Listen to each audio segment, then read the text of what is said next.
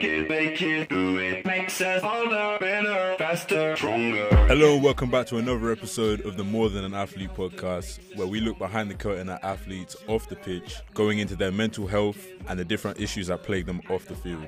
Uh, this week we'll be talking about the dehumanization of athletes, particularly when it comes to injuries. They're looked at commodities off the court, and a lot of the time we don't consider what goes into the rehab process. Uh, Jack, there's been several examples over the years in across several sports. You, you look at players like Zion Williamson right now, but even more prominent players in the past like Derrick Rose, who had quite long-term injuries, but yeah. weren't really seen as they, they, weren't really considered that mental side of it. They were kind of rushed onto the court. So, what, what do you think about that? Well, yeah, when when you're going through a tough injury, uh, you you pointed to Derrick Rose, you know, an injury that ultimately not ruined his career, but ruined the the player he could have been. Um, you know, the rehab process is tough enough. When you have all, all this outside noise from the media, um, you know, saying you should be back on the court faster, like we've seen with Zion Zion Williamson recently, um, that can only you know that can only make that rehab process even more complicated. Um, and you know, a lot of the times, you know, just because these players are paid paid a lot of money, they're still human beings at the end of the day. So as much as we care about their physical health and want them to get back on the court, we need to make sure that we're treating them as humans so that their mental health can be as sound as possible. Yeah, sports is often about the bottom line, even more so than the actual play on the, on the court and on the pitch.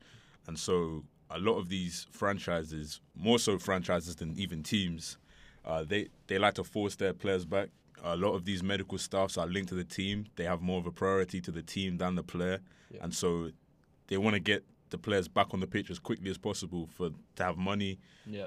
You know, get fans in the seats because they, they want to come and see the best players playing, not not the role players, not the reserves. So uh, it's definitely an issue that's plaguing sports right now, especially with the with with media, with social media and media right now. We get an even greater look at the re- recovery process, yeah. uh, maybe more than we should really know. Mm. One hundred percent, and um, that, as I, as I said before, can only complicate a player's rehab, and yeah, that's not good for their their overall well being. Um, because I'm I'm sure Zion, you know, we we've seen all the all the jokes that have been poked at him and all, all the fun that's been made of him during his process, calling him overweight and things like that. Um, not only is that going to affect his his mental well being, but on the court, if he feels like he's playing for people that don't support him and are taking the mick out of him, is he going to give 100% when he's back healthy? Yeah. So um, it's you you have to find a balance, and um, I think people could be a lot more considerate. Just because these people are in the public eye doesn't mean they're you can just say whatever you want about them. Yeah, and ju- just some context for uh, some of our viewers, some of our listeners that might be unfamiliar with the Zion situation. Uh, he's a prominent NBA player who has had a history of injuries and ha- has had a history of being overweight, and those two issues have compounded into him having several setbacks and not being able to suit up for his team uh, this whole season. Uh, the recent news was that he's kind of he's been ruled out for the remainder of the season, and a lot of fans have been uh, criticizing him uh, fans and media have been criticizing him for being out of shape, and it's kind of forced us to look deeper into the mental health side because when you're away from the team and you're these athletes are doing what they love, the sport that they mm. love, that they grew up doing since they were children. Uh, and being away from that game, you, you feel isolated as an injured as, as an injured athlete. You feel isolated away from your team, yeah. away from your sport, and that can that can definitely be an issue. Uh, and we've got an athlete here with us to talk about his specific situation. He's in a very similar situation. Uh, we're joined by an athlete, a renowned athlete in our midst, uh, Laval. Uh, introduce yourself. Uh, so hi guys, I'm Laval, 200 meter runner, athletics, and uh, footballer. Yeah. So Laval, talk to us about your injury. Talk to us about the, the process, the journey that you've gone through uh, since trying to recover from this injury and being away from the sport. Um, so it's been around two years since I've done both ligaments in my knee, so that's the ACL and the MCL. So it's been quite a tough journey, especially during the pandemic. Just been a, a rough journey trying to trying to balance rehab and getting back and the expectations put on your back to get back in full fitness as well. And how has this this journey affected you mentally? Obviously, you're you're not being able to do what you love and I guess it can get quite lonely rehabbing by yourself and like seeing all your teammates being able to do what they do, but you're kind of on the sidelines watching.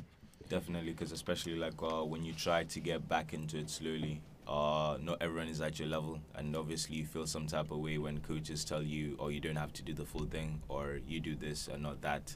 It it does, you know, you think they're looking out for you, but then again, mentally, after being out for so long, you think they're just telling you, "Yeah, you shouldn't be really here right now." Yeah, like you're, you're starting to feel like you're back at square one, Yeah. doing something that you've been doing for years, For years, and yeah. you feel like you're at a pretty expert level at, and then now you're being treated like a like a novice again. Yeah, it is tough mentally, but uh, just have to sometimes. Sometimes it could be both. They're trying to just get you to to motivate you, but other times, you know, you could take it the wrong way as well. And do you feel like you you've been you've received adequate support um, in your mental health from your from your sports club?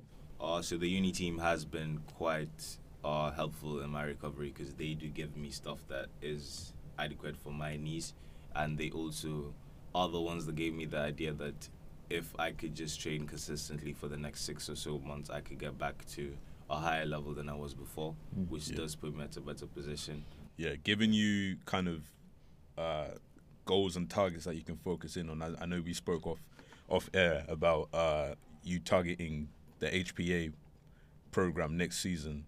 So having those having those little targets in the back of your mind as you're going through that rehab pro- progress, does that help with motivation, uh, seeing light at the end of the tunnel?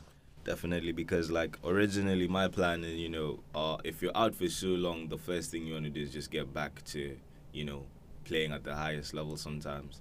Because you know, if it's your first type of injury, you're you're not used to being on the sidelines for too long. So originally, with the first injury I had, the ACL, you know, I, I tried to keep playing through the pain, which wasn't very advisable. So that kept me out for more months. But when I had the MCL, I was already in contact with the uni athletics team. And these guys gave gave me like short goals, which like helped me work faster and keep me motivated, rather than just like aimlessly aiming for something that's unrealistic at the time. And obviously you're you're in better health these days, um, and you're you're nearing your return to the track and to the pitch. What's your what's your goal now for, for the coming months? for the coming months. I just want to get like uh, good enough times in my in the in the meets that I'm about to go for. Then produce some miracles at BUCS to help me s- secure a place at the HPA. If not, just do well enough, you know, because the HPA is still an unrealistic goal, Mm. considering I'll be up against other internationals who have not been injured in the past two three years. So. Uh, just to just to get back to a level I feel confident and playing and competing against the best is what I'm hoping for the next few months. And in terms of um, the football pitch, is there is there a return in sight there? Definitely, definitely. Uh, I won't go back to football because you know mentally I'm still on the on the verge of like, ah, if I if I did it again now Mm. I'll be done for life. So I might you know make a few sneak peeks here and there in futsal, but yeah, definitely I, I can't give up on football. It's the the love of the game can never can never keep you out for too long. That that might be all we have time for. Yep. Uh, we're definitely going to be looking at Laval's journey as as we as we start to see him compete next month and into the future. Hopefully, a very good next season as well. Uh, we'll definitely be watching, and we hope the viewers will be watching as well. Yeah. Good luck, Laval, with your with your comeback. Yeah. Cheers, thank you. Thanks for joining us, and thanks for listening to the More Than an Athlete podcast.